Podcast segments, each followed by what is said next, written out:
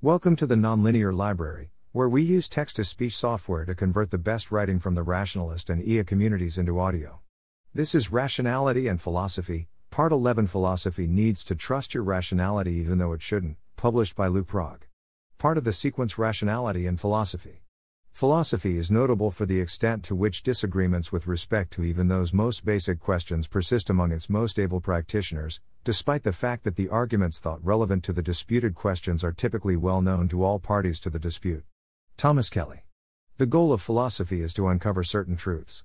But, philosophy continually leads experts with the highest degree of epistemic virtue, doing the very best they can, to accept a wide array of incompatible doctrines. Therefore, philosophy is an unreliable instrument for finding truth. A person who enters the field is highly unlikely to arrive at true answers to philosophical questions. Jason Brennan. After millennia of debate, philosophers remain heavily divided on many core issues.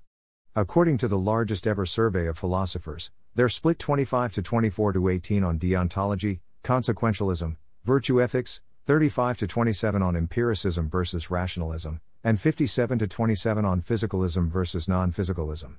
Sometimes, they are even divided on psychological questions that psychologists have already answered. Philosophers are split evenly on the question of whether it's possible to make a moral judgment without being motivated to abide by that judgment, even though we already know that this is possible for some people with damage to their brain's reward system, for example, many Parkinson's patients, and patients with damage to the ventromedial frontal cortex. Schroeder et al. 2012 1.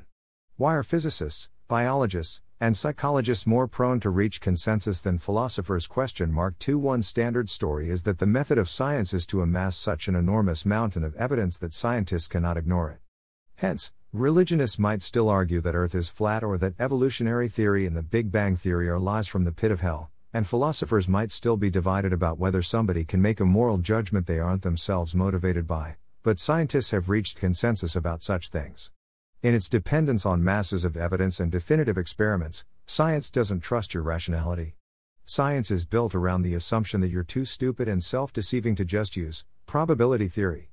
After all, if it was that simple, we wouldn't need a social process of science. Standard scientific method doesn't trust your rationality, and it doesn't rely on your ability to use probability theory as the arbiter of truth. It wants you to set up a definitive experiment. Sometimes, you can answer philosophical questions with mountains of evidence, as with the example of moral motivation given above. But or many philosophical problems, overwhelming evidence simply isn't available. Or maybe you can't afford to wait a decade for definitive experiments to be done. Thus, if you would rather not waste 10 years trying to prove the wrong theory, or if you'd like to get the right answer without overwhelming evidence, you'll need to tackle the vastly more difficult problem listening to evidence that doesn't shout in your ear. This is why philosophers need rationality training even more desperately than scientists do. Philosophy asks you to get the right answer without evidence that shouts in your ear. The less evidence you have, or the harder it is to interpret, the more rationality you need to get the right answer. As likelihood ratios get smaller, your priors need to be better and your updates more accurate. Because it tackles so many questions that can't be answered by masses of evidence or definitive experiments, Philosophy needs to trust your rationality even though it shouldn't. We generally are as stupid and self deceiving as science assumes we are. We're predictably irrational and all that. But hey, maybe philosophers are prepared for this.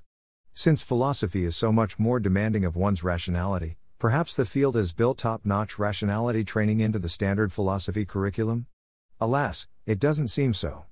I don't see much Kahneman and Tversky in philosophy syllabi, just lightweight critical thinking classes and lists of informal fallacies. But even classes in human bias might not improve things much due to the sophistication effect. Someone with a sophisticated knowledge of fallacies and biases might just have more ammunition with which to attack views they don't like. So, what's really needed is regular habits training for genuine curiosity, motivated cognition mitigation, and so on. Imagine a world in which Frank Jackson's famous reversal on the knowledge argument wasn't news, because established philosophers changed their minds all the time. Imagine a world in which philosophers were fine tuned enough to reach consensus on 10 bits of evidence rather than 1000. We might also ask how well do philosophers perform on standard tests of rationality, for example, Frederick, 2005 SCRT?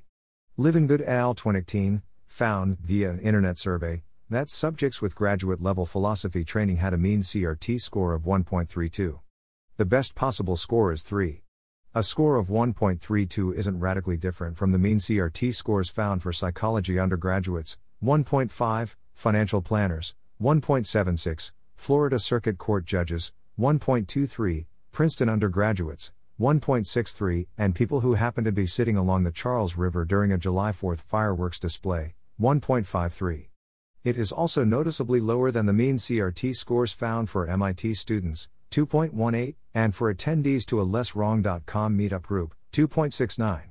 Moreover, several studies show that philosophers are just as prone to particular biases as laypeople. Schulz et al. 2011, Tobia et al. 2012, for example, order effects in moral judgment, Schwitzgebel and Cushman 2012.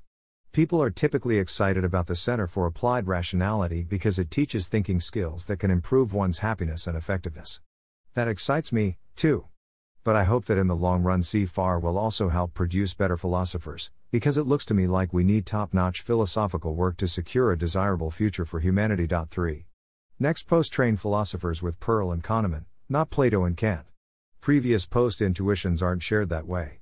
Notes 1. Clearly, many philosophers have advanced versions of motivational internalism that are directly contradicted by these results from psychology.